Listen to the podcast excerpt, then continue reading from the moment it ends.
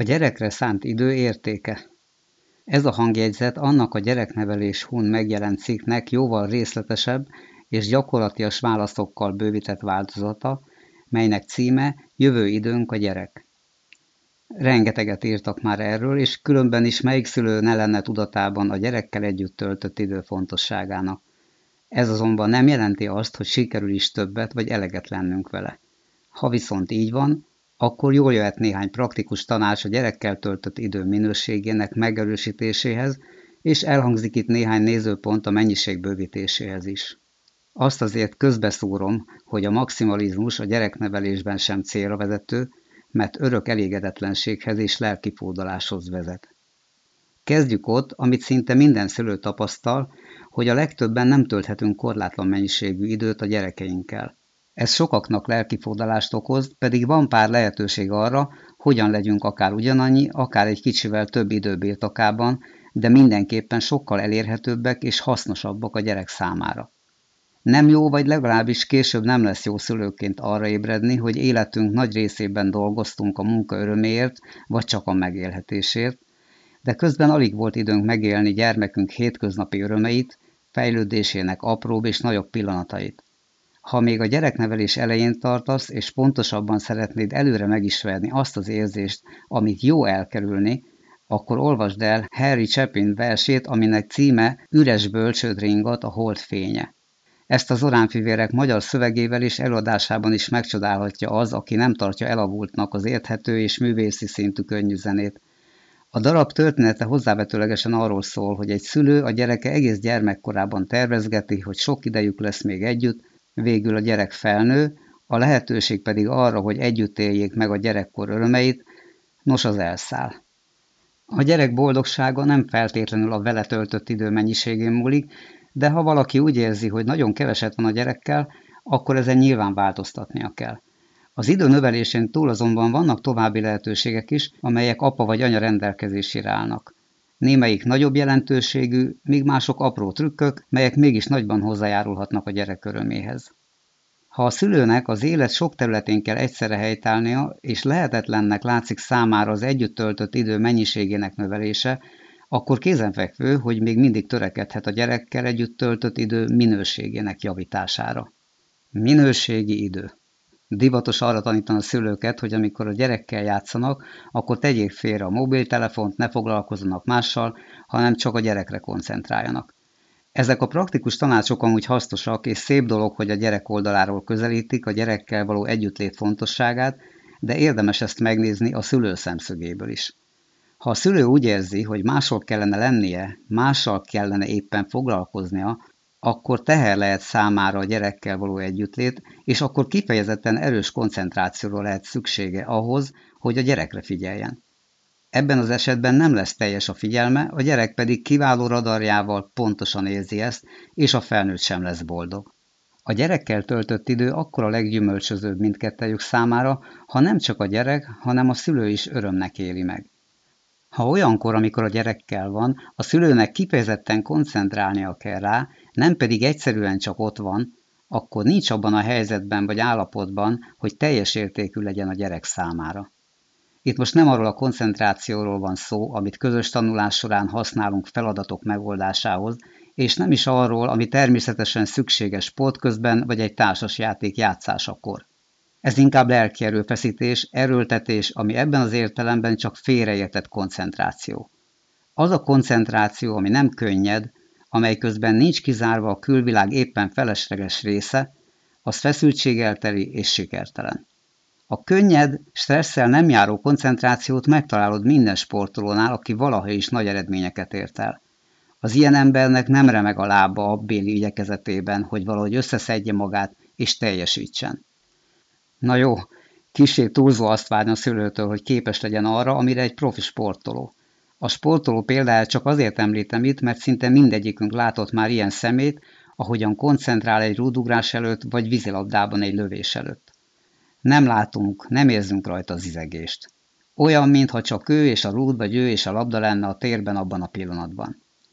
Igazságtalanság lenne a szülővel szemben, ha arra kérnénk, hogy csak próbálja meg megközelíteni ezt az izegés nélküli nyugalmat, amikor a gyereknek szentel valamennyi időt? Megértem, ha annak érzed. Jogos, hiszen nem olyan civilizációban élünk, ami elénk teríti a gondtalanság szőnyegét, hogy azután azon odasétáljunk, ahová csak akarunk, amikor akarunk, például játszani a gyerekhez. Sokan vannak, akiknek szinte egyetlen percük sincs, amikor valami más elvárás ne pályázna az idejükre. Különböző élethelyzetekben lehet valaki a családjával, miközben most engem hallgat. Talán az életszínvonalától függetlenül, vagy éppen az anyagi terhek szorításában nagyon is a munkahelyére, üzletére koncentrál. Talán szeretne sportolni, a barátokkal lazítani, belekezdeni valami régóta megvalósításra váró tervbe, és még sorolhatnánk. Mindezek mellett teljesen természetes, ha az ember azon veszi észre magát, hogy többet kellene a gyerekkel lennie.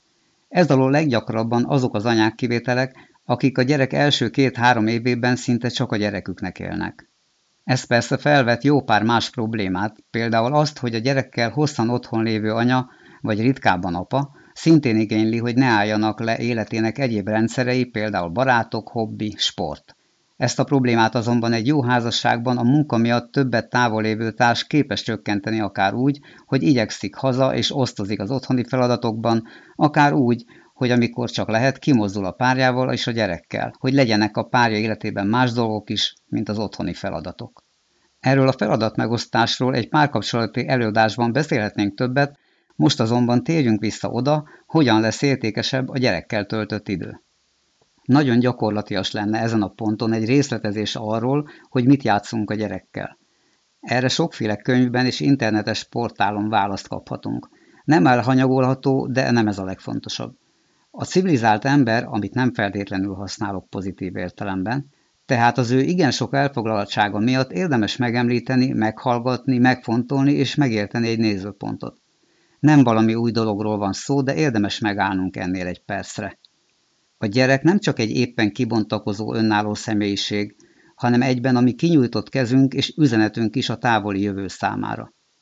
Micsoda? Kinyújtott kezünk és üzenetünk is a távoli jövő számára? Ez szinte regénybelül és talán túl rózsaszínű, de kétségtelen, hogyha valaki pontosan megízleli ezt a gondolatot, akkor azt legalább kismértékben megérinti valamiféle halhatatlanság érzése. A gyerek még akkor is közvetíti majd hatásunkat a világ felé, amikor minket már elért valamilyen elmúlás. Nagy valószínűséggel úgy bánik majd a körülötte élőkkel, ahogyan a mi példamutatásunkból tanulta. Annak, hogy milyen mértékben hatottunk az ő gondolatvilágára, köze van a vele töltött idő mennyiségéhez, leginkább pedig a minőségéhez.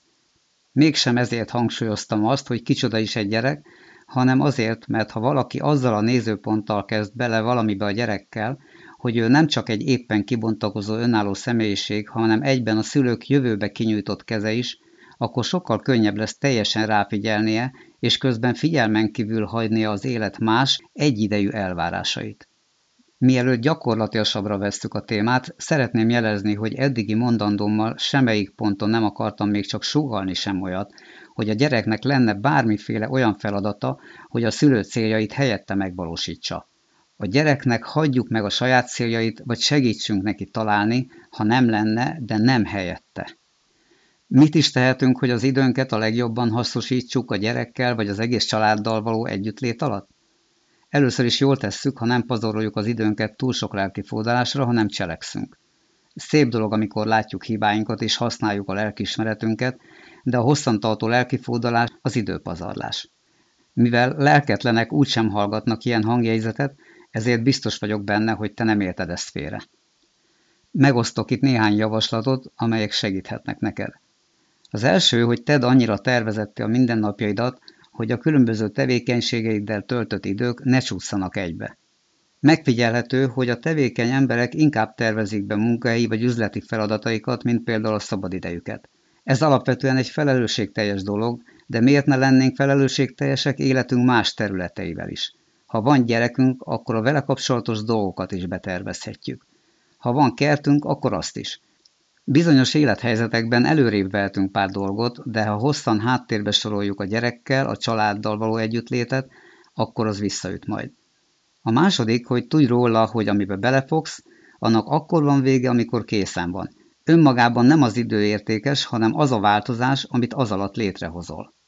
Szinte mindenki tanult már úgy, hogy előtte volt egy könyv, ő pedig legalább gondolatban nagyon messze járt. Ezután felkelt az asztaltól, és ha megkérdezték tőle, hogy mennyit tanult, akkor bemondta az időnek azt a mennyiségét, amit az asztalnál töltött, pedig lehet, hogy semennyit sem tanult. Érdemes minden tevékenységet azzal a nézőponttal végezni, hogy ennek akkor lesz igazán vége, amikor minden készen van. Lehetnek hosszabb, napokon vagy akár éveken keresztül tartó tennivalóink, de miért pazarolnánk egy feladatra további napokat, ha tudjuk, hogy három nap alatt megvan, ha kitartóan tesszük egymás után a feladattal járó lépéseket. A gyereknevelés szempontjából ez mindössze annyit jelent, hogy több időnk lesz a gyerekre, ha munkánkban és más dolgainkban nem pazaroljuk az időt, hanem igyekszünk elkezdett dolgainkat mi hamarabb befejezni. A harmadik, hogy ne halogasd a teendőidet, hanem igyekezz valamit azonnal elintézni, amint lehet. Nem igaz, hogy az idő mindent megold. Te oldod meg a dolgokat. Ezt az idő mindent megold nevű dolgot azok találták fel, akiknek elképzelésük sem volt arról, hogy mit is tehetnének egy adott helyzetben. Van, aki nem a munkájában nyújtja el túlságosan a dolgokat, hanem mondjuk egy órán át szerelgeti, olajozza, törölgeti a főnyírót, ami pedig jó állapotban van, ahelyett, hogy egyszerűen csak levágná a füvet. Levághatná rögtön, és maradna egy plusz órája a gyerekre. A halogatás csak azt jelenti, hogy nem tudunk valamivel szembenézni. Ha valami elintézhető azonnal, mert akkor éppen van időnk, akkor miért is halasztanánk későbbre? Később lehet, hogy teljesen másra kellene az időnk, például kirándulásra a családdal. A negyedik, hogy szabadíts fel időt. Ne vállalj be mindent csak azért, mert meg tudnád csinálni. Nézd meg, hát ha van valami szokásos, de felesleges dolog az életedben, amit be lehet fejezni. Furcsa módon éppen a leglelkiismertesebb emberek vállalnak be annyit, amennyit akár fizikai lehetetlenség végrehajtani. Elsőre pozitív dolognak látszik ez a sok vállalás, de mit ér, ha óriási mínuszokat eredményez az élet egy másik területén? Én sokat dolgozom, sokra tartom az emberi aktivitást munkában, családi és baráti életben, hobbiban, társadalmi tevékenységben egyaránt. Mégis úgy vélem, hogy nagy mínusz lenne az ember és családja életében, ha képessége és tudása miatt folyamatosan és nagy mértékben túlvállalná magát akár munkában, akár saját szabadidős tevékenységben, akár sportban, mondjuk azért, hogy jobb legyen a csapatnak. Inkább járj el fordítva. Nézd át, hogy nincs-e olyasmi a mindennapjaidban, amit abba lehetne hagyni, hogy ezzel időszabaduljon fel, amit a gyerekre fordíthatsz.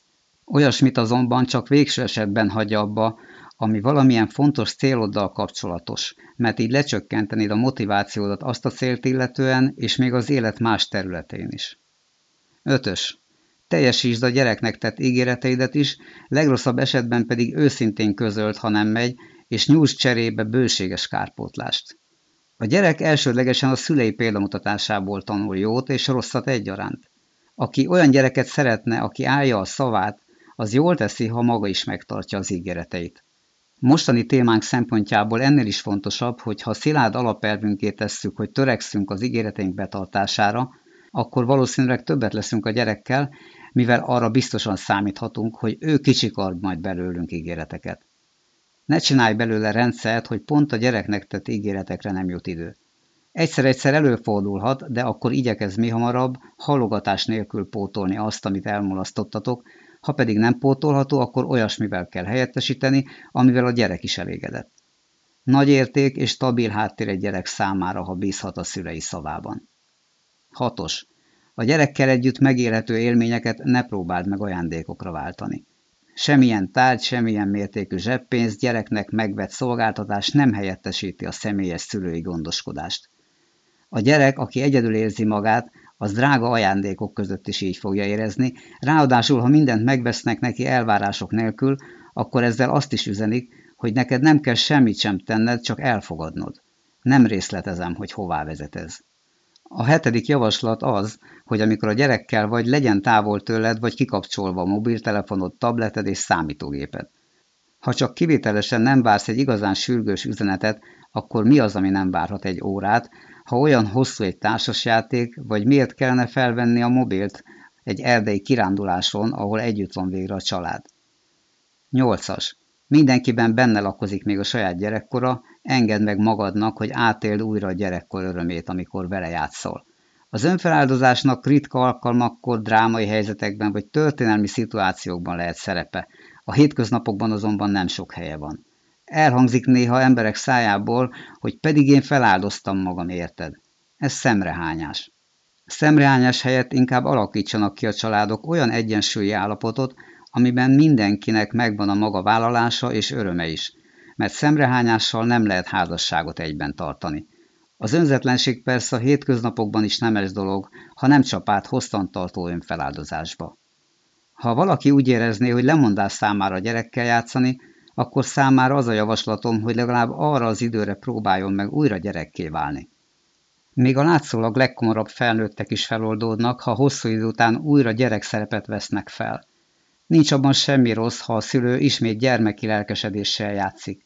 Akinek ez eddig nem ment, de kipróbálja, az úgy fogja érezni, hogy régóta nem volt hozzá olyan közel a saját gyereke, mint most. A kilencedik pont az az, hogy szeresd a párodat ne csak ezért, de a gyereknevelés is örömtelibb együtt. Hosszú fejezetté válna, ha részleteznénk itt azt, hogy a gyerek mennyivel stabilabb és boldogabb, ha a szülei között szeretetet és egységet tapasztal. Ez annyira nyilvánvaló, hogy nem szorul részletezésre.